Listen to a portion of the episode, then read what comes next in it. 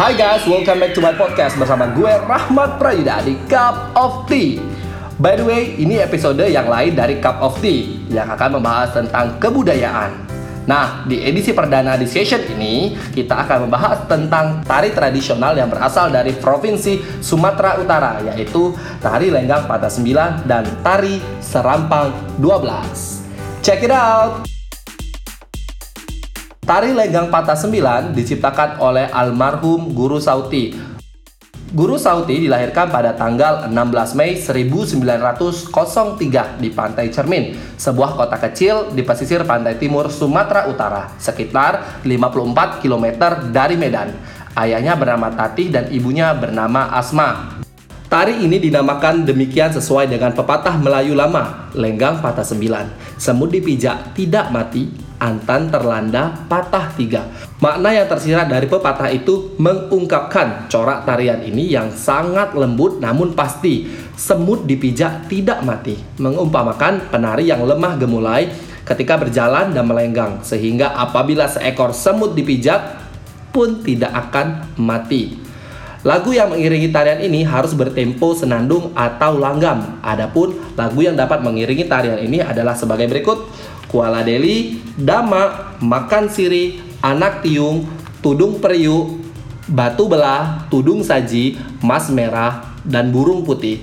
Nah, tari ini merupakan tari yang berpasangan, baik oleh muda-mudi, mudi-mudi, ibu-ibu, maupun bapak-ibu. Jadi, tari Legak Patah 9 merupakan tari berpasangan. Selanjutnya kita akan membahas tentang tari serampang 12. Tari Serampang 12 disebut juga dengan Tari Pulau Sari. Nah, tari ini ditampilkan pertama kali oleh Guru Sauti dan Oka Adram pada tahun 1938 dan tampilan yang kedua itu 1941. Uh, Oka Adram itu adalah pasangan uh, pertama untuk dari tampilan tari Serampang 12. Nah, pada tahun 1952 pasangannya digantikan oleh Ence Halijah Abidin dan ini pasangan ini menjadi sangat populer di Indonesia. Tari ini pada mulanya bernama Pulau Sari dan sebelumnya bernama lagu Tanjung Pulau Sari. Lagu yang namanya dimulai dengan kata pulau merupakan lagu bertempo rumba atau mainan seperti Pulau Kampai dan Pulau Putri. Tempo serampang 12 adalah quick step atau 3 per 8. Sebelum ada Serampang 12, lagu tercepat di antara lagu-lagu Melayu ialah lagu Serampang Laut.